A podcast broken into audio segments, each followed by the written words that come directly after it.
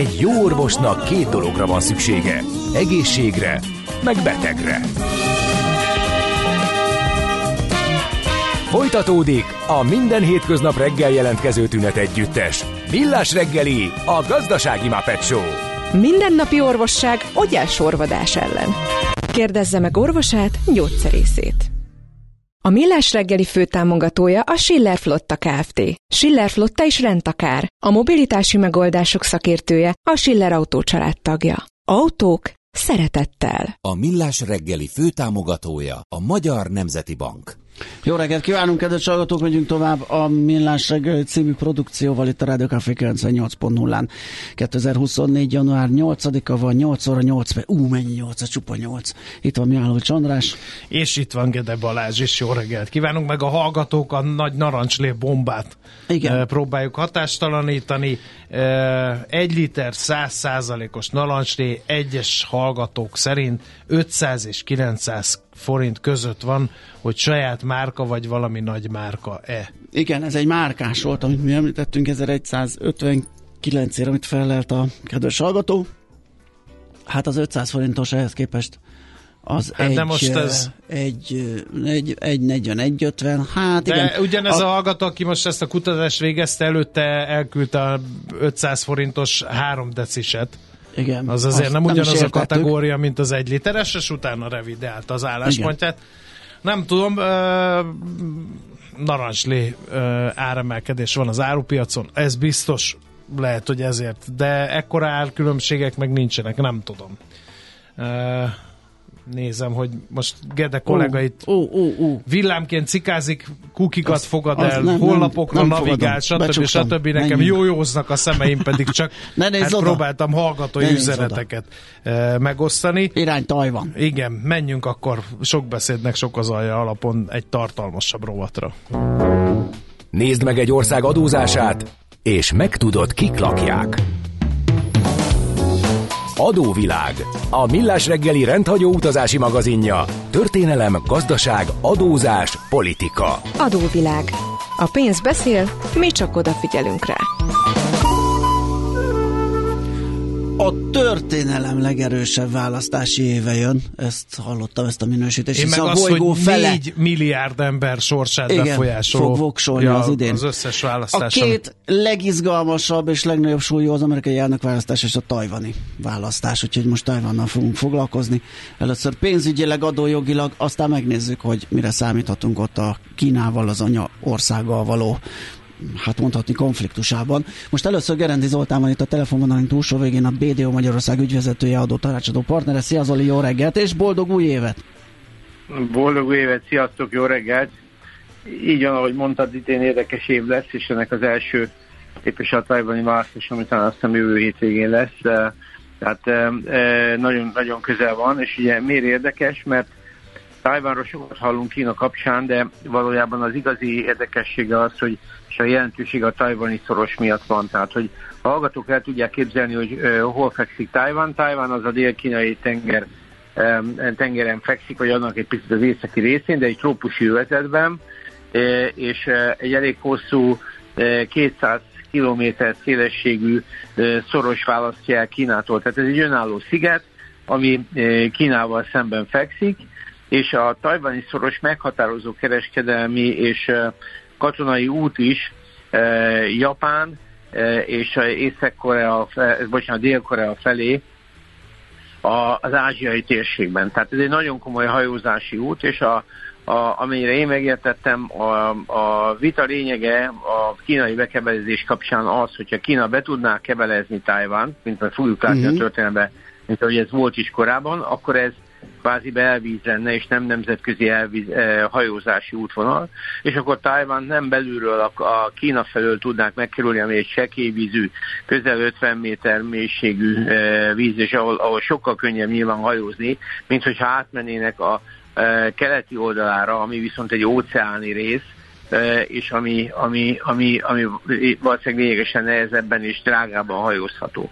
Tehát, tehát Tajvannak az igazi jelentősége, most majd a történelmén végigfutunk, az az, hogy egy meghatározó hajózási útvonalon fekszik. Itt évi több ezer japán hajó halad el, tehát hogyha a tajvani szoros gyakorlatilag kínai kontroll alá kerül, az mind Japán, mint pedig Dél-Korea gazdaságát erősen érintheti. Tehát ez, a, ez az egyik fő, fő üzenete, meg aztán majd látni fogjuk, van más is, de ettől függetlenül ez egy nagyon, nagyon fontos dolog. Na most, tehát egy stratégiai fekvésű hely, és ettől vált a sziget erősé.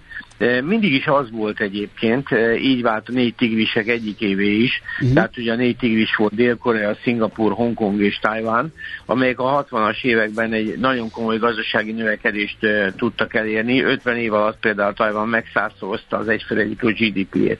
Tehát most az egyfőre jutó GDP az 34 ezer dollár, mi tartunk 18,7 18,7 18 Fele körülbelül így van. Így van. Tehát nagyon jelentős növekedést ért el a sziget, amelyik egyébként nem volt e, ebben annyira erős. Na most a gazdasági története, vagy a rendes története az, az, az, az elég rövid, de, de, de eseményekben gazdag. Egy polinéz eredetű sziget ez, ahova betelepültek a kínaiak az évszázadok során több hullámban. A legerősebb egyébként a 17. század volt, de folyamatos volt a betelepülés, és e, így egyébként a mai őslakosok, tehát a polinéző őslakosoknak a, a száma a 23,5 millióból talán 400 ezer. Tehát nagyon-nagyon e, kevéssé, tehát nagyon kis, kis arányban maradtak fönt. 1590-ben érkeznek meg ide a portugálok, tehát a, a gyarmatosítás itt is ilyen szempontból elindul. 1641-ben hollandok veszik át ezt a gyarmatot, tehát kiszorítják a portugálokat, de ez nem tart sokáig, mert akkor a kínai császár 1662-ben a Ming elfoglalja a szigetet, megszállják. És ez majdnem gyakorlatilag egy több mint 200 éves kínai fennhatóságot eredményez. Ekkor történik egyébként a legnagyobb kínai betelepülés. Majd 1895-ben átkerül a e, sziget Japánhoz. Ez nem véletlenül kerül át, hanem az első japán-kínai háborúnak a úgymond a kompenzációja, amit a kínaiak elvesztettek. Tehát eh, gyakorlatilag 1895-ben Japán hadizsákmányként megkapja eh, a szigetet, és 1945-ig, tehát viszonylag hosszú ideig eh, irányítja, és azt mondják, hogy ebbe az időpontban, ebbe az, ez alatt az 50 év alatt tudják rendbeszedni a szigetet, mert egyébként a sziget korábban nagyon nehezen volt irányítható, egy nagyon ilyen rebelis, vagy nagyon nehezen alakult itt ki közigazgatás, ezt a japók ezt rendbe tették, tehát mm-hmm. itt nem volt sok, sok gond, de uh, 45-ben uh, visszakerül Kínához, tehát a pozdami egyezménnyel, uh, viszont elindul Kínában a belső polgárháború. És ennek a része, vagy az eredménye az, hogy 49-ben létrejön a kínai népköztársaság, majd 50-ben a kínai köztársaság, azaz Tajvan. Tehát a kettő között ez a kis szócska csak a különbség, ami azért valójában igen nagy, mert a kínai népköztársaság egy kommunista berendezkedésű államá vált, miközben a kínai köztársaság az pedig nem. Tehát az egy eh, gyakorlatilag egy eh, teljesen normális demokratikus társadalomként ment, ami ami valójában egyébként amerikai segítséget kapott. Tehát Tajvannak az a fajta fejlődése, az nem egy önálló belső e, növekedésből indult ki, hanem az egy, japán, egy amerikai e, támogatásra épülő e, erőteljes iparosodás volt, a, ami, amivel, aminek kapcsán egyébként több egyezményük is van az USA-val, és itt jön be az örök vita, hogy az USA kiáll-e értük, vagy nem. Én úgy olvastam, hogy 49-ben kötöttek egy, bocsánat, 54-ben kötöttek egy 10 fontos kölcsönös védelmi szerződést, ami, ami nyilván egy fontos szerep, tehát elvileg az amerikaiak meg kellene, hogy védjék őket, de ez nem tudni, hogy hogy néz ki. Miközben 79-ben csináltak egy újabb egyezményt az USA-val, de annak már nem volt része a katonai e, dolog. Tehát a lényeg az, hogy a sziget e, nagyon jelentős gazdasági felfutást e, ért el, de a, a meghatározó értéke és szerepe a stratégiai, de hozzá kell tenni, hogy a sziget önmagával véve gazdag. Tehát a sziget nem e, egyáltalán nem elhanyagolható, tehát egy 23, ezer, 23 milliós lakosságú sziget ma már 36 ezer négyzetkilométerrel, tehát ugye azért lássuk Magyarországnál olyan két és fél tehát azért ez egy, ezért ez egy jelentős sziget, és a, a lakossága is ma már elég nagy, de azért ez a kínai populációhoz képest az egy mi, mi, marginális, tehát még egy város lakosságát is a, alig éri el, nagyon városét. Viszont a sziget nagyon érdekes, mert a ugye, trópusi területen van, a közepén végig a hosszan, tehát hosszan gyakorlatilag egy jelentősebb hegymondlat van, ahol majdnem 3000 méteres csúcsok is vannak, tehát ez azt jelenti, hogy maga a, a sziget önmagában erőforrásokban is gazdag, és ez annyira igaz, hogy itt van majdnem minden, tehát szén, van olaj, gáz, arany, rész, és ennek következtében egyébként például a a, a, az aranytartalék az országnak is borzasztó magas. Tehát a, a, a gazdaság azok kiváló számokkal rendelkeznek, tehát elképesztően jó gazdasága, és e, e, ennek az aránya körülbelül az ő aranykincsük az 423 tonna, e, Kína az 2100 tonna. Tehát ez a kis Tájván körülbelül az egyötöd, tehát körülbelül az, a kínai aranykincsnek, vagy az arany e, e, tehát ilyen, az aranykisnek hívhatjuk, annak az egyötödével rendelkezik. Tehát azért ez egy, ez egy nagyon komoly e, érték szintén, uh-huh. most nyilván nem erről megy a vita, Persze. a, a megbelezés vagy az de mutatja azt, hogy ez a sziget ez egy nagyon-nagyon komoly dolog. És hogy mezőgazdaságilag is egy nagyon érdekes terület, mert mindjárt megyünk a gazdaságra, mert a terület egy négyre művelhető, és itt minden van. Tehát nagyon jelentős a rizs, de kakaó, kávé, banán, minden, amit el tudunk képzelni, jön innen. Tehát ez egy nagyon, nagyon jól berendezett és egy nagyon erős gazdaság. Most amiről igazából Tajván híres a klasszikus iparágokon túl, az a félvezetőipara, uh-huh. amelyik, amelyik meghatározó. Tehát a, a Taiwan Semiconductor cégcsoport, az a világ egyik legnagyobb félvezető gyártója, és sokáig állt fönn az a helyzet, hogy a, a csipek 90%-át, tehát bizonyos technológiai csipeknek a 90%-át itt gyártották. Ez, ez, ez egy elképesztő kitettség, ezt láttuk, hogy a Covid kapcsán a kereskedelmi és a logisztikai láncoknak a szétszakadásával ez milyen hiányhoz vezetett egyébként, de nem ez a fő probléma csak, hanem az, hogy gyakorlatilag ez a koncentráció ebben a geopolitikai helyzetben nem jó. És ennek következtében például már a legnagyobb stratégiai, tehát a TSMSC, a MMC, az gyakorlatilag már nagyon jelentős külföldi befektetéseket tervez. Tehát már az USA-ban fektet be, és úgy néz ki, hogy például egyik legnagyobb bejelentett részesedésük, a, a, a, a, ami az USA-ban, Arizonában fognak létrehozni 40 milliárd dollárért csipgyártó üzemet. Tehát azt, azt lehet mondani, hogy a TSMC az, az amerikai történelemben az egyik legnagyobb külső beruházást fogja az USA-ban létrehozni. Még az USA-t nem nagyon kell félteni, mert félvezető gyártásban egyébként is elő van, ez most az Unióban is egy nagyon komoly téma lett, és valójában Németországban zajlanak nagyobb Infineon és itt tovább általi csipgyártó beruházások, de azt, azt kell látni, hogy Tajvan gazdasága az döntően erről szól, és valójában most úgy néz ki, hogy hogyan lehet ezt a félvezető gyártást innen valamilyen szinten, vagy úgy áthelyezni, ami egyébként egy nagyon bonyolult iparág, és, és, és nem csak a, a, a földrajzi adottságok lökték ezt meg, hanem azt, hogy Tajvan nagyon erős oktatási és nagyon erős tehát fejlődési szintet, társadalmi fejlődést ért el. Tehát gyakorlatilag itt a szakember hiány az nem volt probléma. Tehát azért tudott ez az, ez, a, ez, a, ez az iparág ilyen erős felfutást itt ebben a térségben mutatni, mert gyakorlatilag minden feltétele adott volt. Tehát nem csak a, az erőforrások, hanem az emberi rész is, az oktatás, tudás. Tehát magyarán ez egy, ez egy nagyon erős kis állam, amelyik most így belekerült ebbe a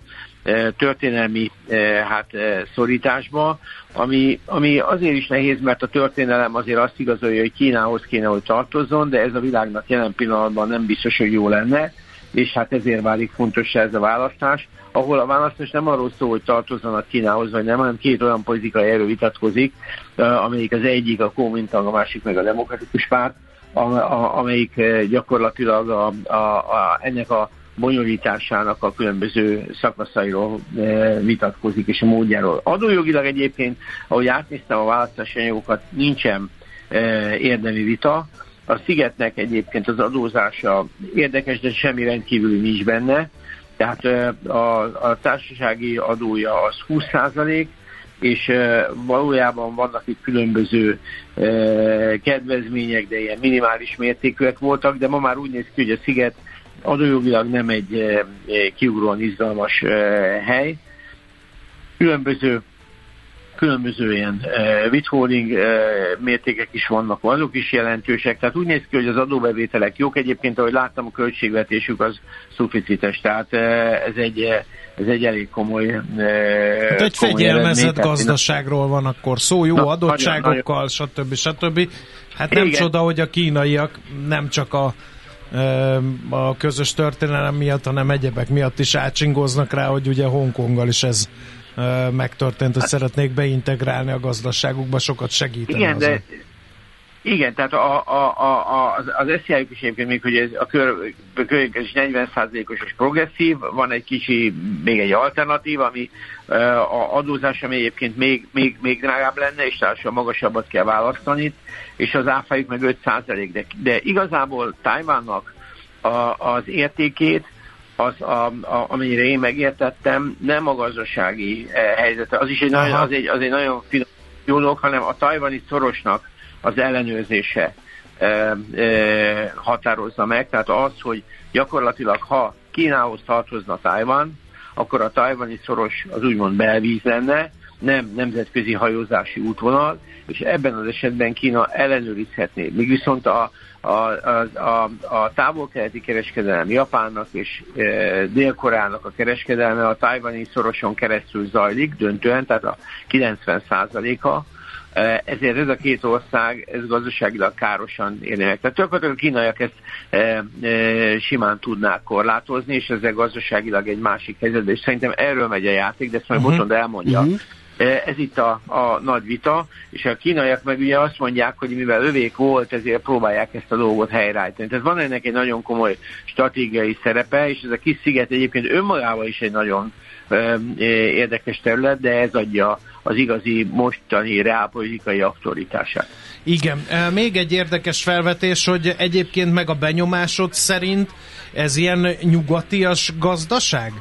Tehát nem annyira Abszolút tehát hogy adórendszerét tekintve, meg, meg Abszolút. minden egyebet tekintve, ez ilyen teljesen nyugati kiszámítható, oda befektetési célzattal simán mennek nyugati cégek, ugye? Abszolút, abszolút. Uh-huh. Tulajdonképpen ők nekik most ez a mostani helyzet, ez szerintem ha Tajvannak az oldalról nézzük, kifejezetten káros. Tehát ez, ez, ez a befektetéseket nem, hogy vinni fogja Tajvanba, hanem egy kicsit ilyen dilemma, hanem, hanem e- elérti. Tajvan egyébként a világ top 20 legdemokratikusabb államok közé tartozik, tehát egy valójában egy nagyon-nagyon jól felépített kis ország ez, és kis ország, mint ahogy láttuk, tehát a mérete az gyakorlatilag a két és fel, tehát harmada, majd harmad. alig nagyobb, mint a harmada Magyarországnak. Igen, viszont kétszer annyian ja. vannak, mint mi. Tehát ez egy nagyon jól termelő kis gazdaság, amelyik eh, nagyon jelentős stratégiai, gazdaságpolitikailag is ugye a félvezető gyártással nagyon erős eh, előrelépést tudott elérni. De a sziget maga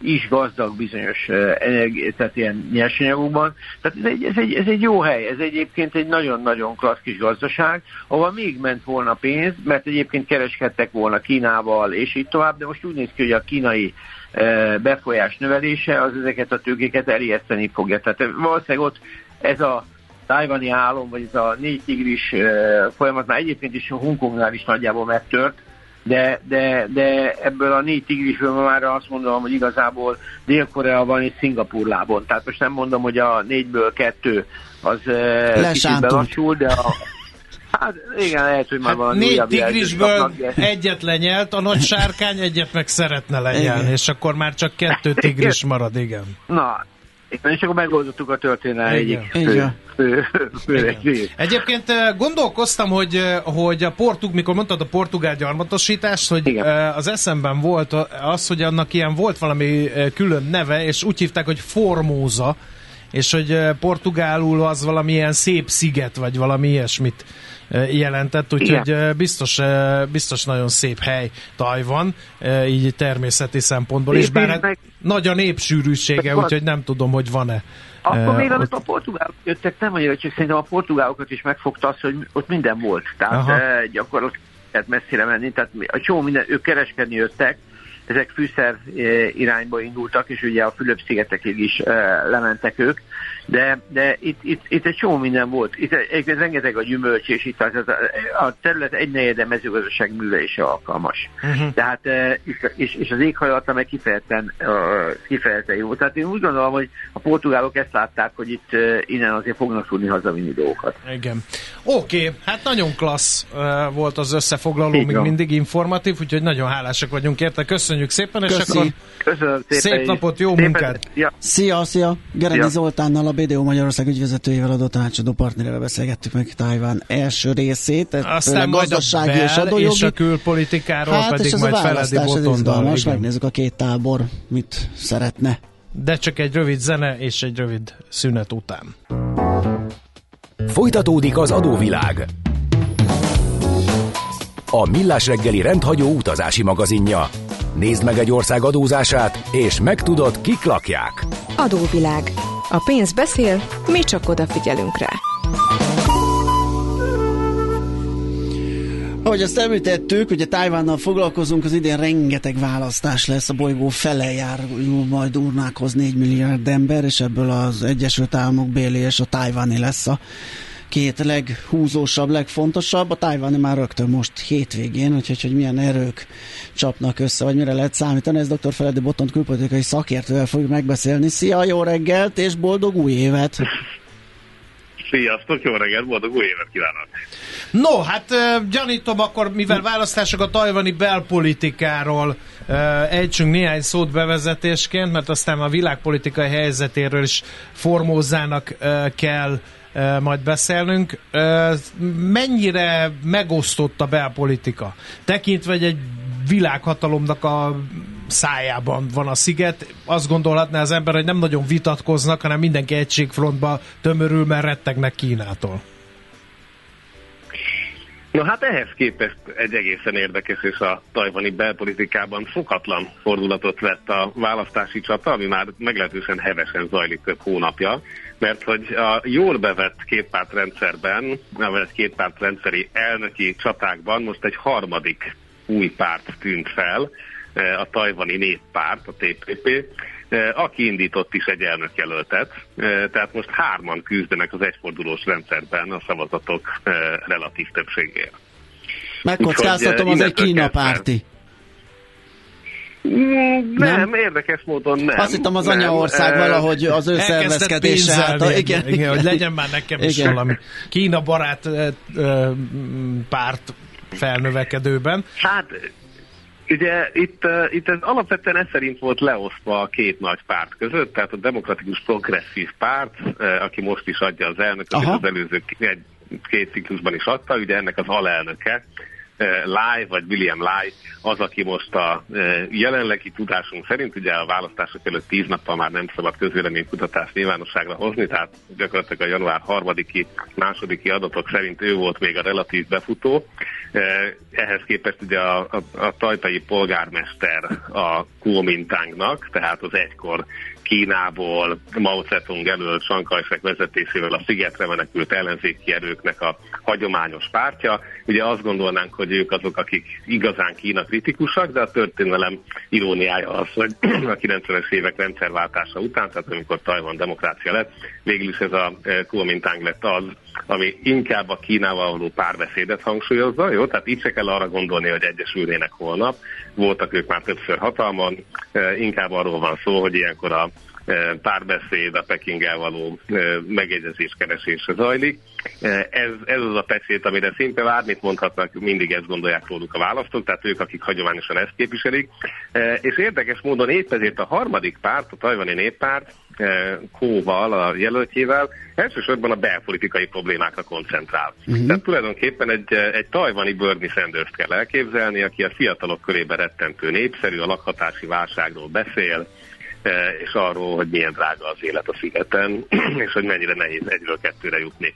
Tehát ő az, aki a, a nagy külpolitikai témák helyett abszolút belpolitikával foglalkozik, és nem Nancy Pelosi-val, meg Xi jinping hanem azzal, hogy hát hogy lehet, hogy lehet megélni egyik napról a másikra. Ugye azt hiszem, ez jól mutatja, hogy ezeket a témákat be lehet dobni, és ugye egy olyan demográfiában él az ország, ez ugye szinte itt a régiónkban ismeretlen probléma, hogy nagy számú első választó van, tehát több mint egy millió ember lesz, akik most fognak először szavazni. Úgyhogy innentől kezdve egyébként tényleg érdekes, hogy őket hogyan és hova viszik el, vagyis milyen szintű megszólítása lehetséges ennek a relatív nagy mennyiségű fiatalnak, e, és hát ő, ők azok, akik felhajtanak a harmadik párt részéről. Tehát ez egyébként ne felejtsük el, hogy akár 6%-a is lehet a e, majdnem 20, picivel kevesebb, mint 20 milliós választásra jogosult tajvaninak. Uh-huh. Úgyhogy e, tehát ez egy izgalmas küzdelem ebből a szempontból is, és ugye egyben parlamenti választás is van. Tehát ezt tisztázzuk itt gyorsan a hallgatóknak, hogy nem csak elnökválasztás, hanem parlamenti választás is történik és ilyen megosztott eredmények mellett szinte biztosra vehető, hogy az elnök pártjának nem lesz többsége. Tehát innen, innen megint az látszik, hogy valamiféle koalíció, vagy ellenzéki koalíció valami más lehet. Ugye megpróbált egyébként a két nagy ellenzéki párt, a Kuomintánk és a Tájveri Néppárt összeállni novemberben. Képzeljétek el, ezt egy tévévitában, egy élő tévévitában próbálták meg. Ó, oh, az igen. az, az kemény próbatétel, igen. igen. Na most itt a kamerák hát, keresztüzőben, akkor bútorozzunk össze elvtársak. Érdekes kezdeményezés. Látszik, hogy más kampány tanácsadók dolgoznak arra felé, mint erre felé. Hát minden esetre ugye az lett a vége, hogy élőadásban összevesztek azon, hogy ki lenne Ahogy az ez elnök, várható. ki lenne az alelnök. ami, ami hát ugye egy harmadik pártnál mindig nettes, ha összeáll a, az establishment pártokkal, tehát egyébként a vitából rosszabbul jött ki a tajvani néppárt, de a lényeg az az, hogy nem sikerült az ellenzéki összefogás, aztán ez még nem jelenti azt, hogy egyébként adott esetben a választás előtti napon, vagy valamilyen más módon valaki nem kér szavazatokat a másiknak, vagy, vagy a parlamentben aztán meglátjuk, mi történik. Tehát itt nagy taktikai szavazások lesznek, ez egész biztos, és ennek van is hagyománya arra felé is. A világ egyébként figyeli, hogy mi a tajvani hát, választások eredménye, vagy nem kell figyelni, mert hogy mindenki rettek Kínától Tajvanon belül, De és a külpolitikában a... nem lesznek úgysem irányváltások. Pont az a furcsa nekem, hogy én azt gondolnám, hogy, hogy Kína, nem az egy ország nagy erőkkel próbálja befolyásolni itt a választásokat. Tehát, hogyha egy Oroszországnak sikerült az amerikai te billenteni, Akkor vagy a bele... kínai hackerek hát, miért nem a, tudják átfordítani a tajvani igen. polgárokat? Abszolút, abszolút hagyománya van a kínai beavatkozásnak, és ezt fel is tárták a, korábbi választások után is, tehát mindig látjuk ezt.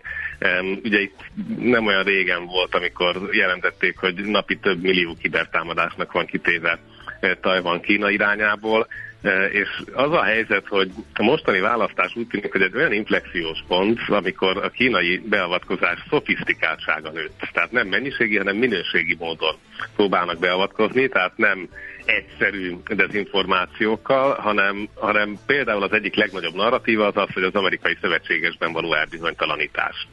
Tehát nem közvetlenül azt mondják, hogy erre a jelöltre szavaz, vagy arra a jelöltre szavaz, hanem azt mondják, hogy hát Amerika nincs is.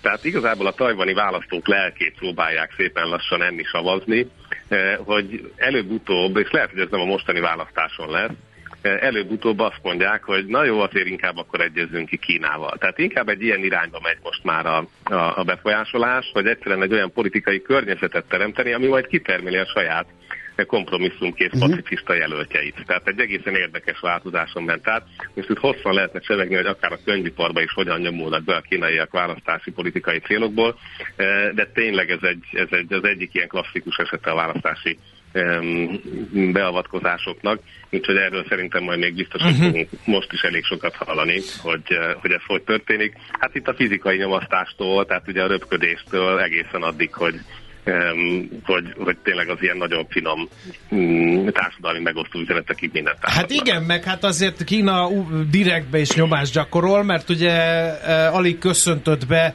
e, az új esztendő, Xi Jinping már jelezte, hogy e, Tajvan Kína elidegeníthetetlen része, és boldog új évet 2024. Minden mellett, igen. Igen, tehát egyrészt volt ugye ez a beszéd is, másrészt ugye nem sokkal korábban jelentette, vagy hát fogalmazott úgy, hogy a tajvani egyesítés generációról generációra száll, de ez így nincs helyesen. Magyarul, hogy ezt most már nem kellene tologatni olyan nagyon sokáig. Um, és ugye kiderült utólag, hogy a Biden-Xi találkozón is elhangzottak hasonlóan uh, markáns megjegyzések. Tehát innentől kezdve egyébként um, az a kérdés, amit úgy fog fogalmazni a mi szakmákban, hogy ez a szili- szilícium pajzs, ez vajon tartja ezt a pajzsot Tajvan fölött, vagy sem? Igen, erre jelenti, figyelj, bármilyen... egy érdekes felvetés ezzel kapcsolatban, ha már a szilícium pajzs, uh-huh. ugye senkinek sem érdeke, most Kínának sem, hogy megtámadja Tajvan, mert a félvezető ipar elég markáns ott, és ez, ez ilyen öngól lenne. De azt kérdezze a hallgató, hogyha a chip és technológia import korlátozások miatt Kína megtorpan a fejlesztésben, ez nem fogja háborúba sodorni Tajvannal, mielőtt az USA visszaállítja a kontinentális gyártókapacitását. Ez egy érdekes felvetés, mert, mert ugye szilíciumpajzsról beszéltél, és ez egy előre véd, de hát lehet egy olyan helyzet, hogy sürgetővé válik, hogy akkor az ott lévő gyártókapacitásokra rátegye Kína a kezét. Tehát lehet-e fekete hattyú a világpolitikában na, egy kínai-tajvani konfliktus, ami hasonlóan váratlanul robbanhat ki, mint mondjuk a, az ukrajnai háború? Ugye onnan fognám meg ezt a jó kérdést, hogy, hogy egy picit gondoljunk vissza 2022. februárra is, hogy nem biztos, hogy a racionális nyugati döntéshozók még ismerve is az orosz erőforrásokat elindították volna a háborút. Tehát az, hogy Kínának rosszat tenne az, hogyha a félvezető ipar bedől, igen, de lehet, hogy nekik megéri ez az áldozat, ha éppen Xi Jinping kommunista a kiskátéja felől nézzük. Uh-huh. Tehát, hogy ezt egyre nehezebb eldönteni, hogy mi logikus Pekingben, vagy mi a pekingi eh, racionalitásnak a, az a 150 változója, amit egy ilyen esetben figyelembe vennének. Tehát ez eleve nehezíti a felkészülést. Másrészt pedig tényleg az amerikaiak dolgoznak azon, hogy ugye kihelyezzenek megfelelő gyártósorokat. Harmadrészt bármilyen támadás esetén abban azért elég biztosak lehetünk, hogy olyan nincsen, hogy Tajvanra szépen besétálnak a kínaiak és elviszik a gyártósorokat. Tehát Persze. ilyen forgatókönyvet én még nem láttam. Tehát ezt mindenképp megakadályoznák. Ugye nagyon érdekes, vannak különböző háborús mm, szimulációk, forgatókönyvek, felkészülési változatok, és ebben az egyik legnagyobb amerikai think tank, a CSIS csinált egy 24 verziósat, amiből egyébként, ha jól emlékszem, akkor 20-ban vagy 21-ben egyértelmű szövetséges győzelem van, és itt hangsúlyozom, hogy ez nem amerikai, hanem tényleg szövetséges győzelem Japánnal és másokkal együtt. Jó, de az nagyon rosszul hangzik, a japánok is belebonyolódnak hát, ebbe, meg, meg mindenki. Még akkor is, hogyha győznek, de, de milyen áron, ugye? Ugye ezeknek mind az a lényege, hogy, hogy a forgatókönyvek mentén megmutassa, hogy mi az a azért már limitált számú képesség, tehát mondjuk három-öt olyan képesség, amit tényleg e, fel kell izmozni, meg kell erősíteni ahhoz, hogy a kínaiak elhiggyék, hogy nem éri meg a támadást. Tehát ez egy picit erről szól. Ugye ez az, ami az ukrán seregnél így utólag látjuk, hogy nem sikerült a 2014-es krími annexióta valamit úgy felizmozni, hogy az oroszok elhiggyék, hogy túl kockázatos a támadás. Ugye ez itt lehetséges, hogyha még van esély. És itt, itt tudnék visszakötni a belpolitikához, hogy elképesztően két táborra szakadt a, a nyugati e, megfigyelők köre is, mert az egyik azt mondja, hogy ugye hát nem lenne jó, hogyha hagyományosan Kína barát jelölt nyerne, mert hát most amúgy is nagyon feszült a hangulat, még a másik azt mondja, hogy ha a Kuomintang nyerne, az azért lenne szerencsés, mert akkor ugye mégiscsak egy picit pacifikálják a viszonyt, és több idő van felkészíteni Tajvant egy következő, mondjuk úgy, hogy rázósabb időszakra, tehát mondjuk mi van, hogyha ez időnyerést jelent. Tehát ilyen szempontból is igazából teljes a, a, a sakkozás és az alternatív sakkozás, Úgyhogy nem lehet azt mondani, hogy valamelyik jelölt Igen. egyértelműen jó vagy rossz. Nyilván az USA nem is teszi le a voksot hivatalosan, azért ki lehet venni, hogy a, Igen. a demokrata pártnak. Hát figyelj, én olvastam ilyen katonai jellemzéseket, imádom ezeket, ezeket a háborús játékokat idézőjelbetéve, és hát gyakorlatilag nekem az a benyomásom, hogy, hogy ugye Tajvan gyakorlatilag évtizedek óta arra készül, hogy jönnek a kínaiak és partra fognak szállni. Gyakorlatilag az egész ország egy ilyen nagy bunker tehát ilyen hegygyomrából felszálló F-16-osok. Gyakorolják meg, a, a lakosság, hogy mit kell tenni, igen, hogy mindenki, Igen, igen, igen. Tehát, hogy azért ez egy kemény dió, igen. még Kínának is. Így van, így van. Tehát abban szinte mindenki egyetért, hogy most ebben az évben például Kína még nem rendelkezik azzal a kapacitással, ami ahhoz kéne, hogy a partra tudjon szállni.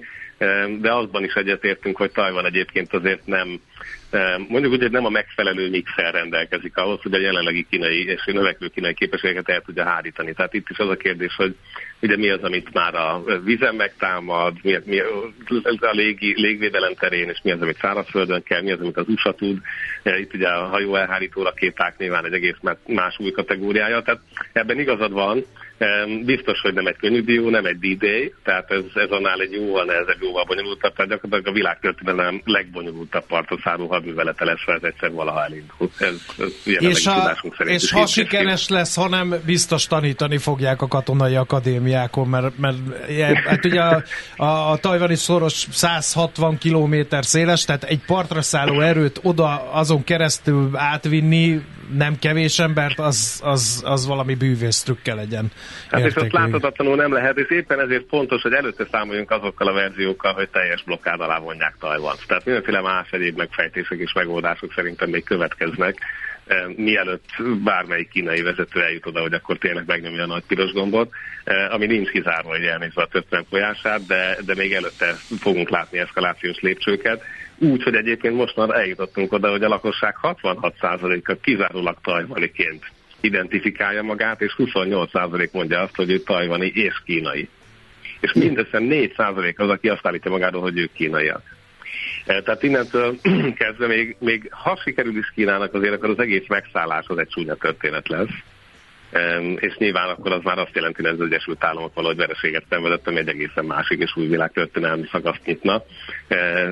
Szerintem lehet, hogy erről is fogunk látni filmeket, de bízunk a szövetséges rendszerünknek a bölcsességében. Hát más nem nagyon tehetünk. Ki. Igen, más nem nagyon tehetünk, mert az amerikaiak a Tajvannal kapcsolatban verességet szenvednek, akkor senki nem veszi őket komolyan. És az egy ilyen láncreakciót indíthat el biztonságpolitikai szempontból. Oké, okay. Eh, nagyon szépen köszönjük Botond az összefoglalót, fogunk még beszélni szerintem Tajvanról is, meg egyéb témákról is veled, úgyhogy köszönjük, és akkor szép napot kívánok. Szép napot, szia! Szép napot, jó évet nektek is, hallgatóknak is, sziasztok! Dr. Feldi Boton külpolitikai szakértővel beszélgettünk Tajvanról, ez volt a második része az adóvilágnak. Adóvilág. A Millás reggeli rendhagyó utazási magazinja hangzott el, ahol az adózáson és gazdaságon keresztül mutatjuk be, milyen is egy ország vagy régió. Adóvilág. A pénz beszél, mi csak odafigyelünk rá.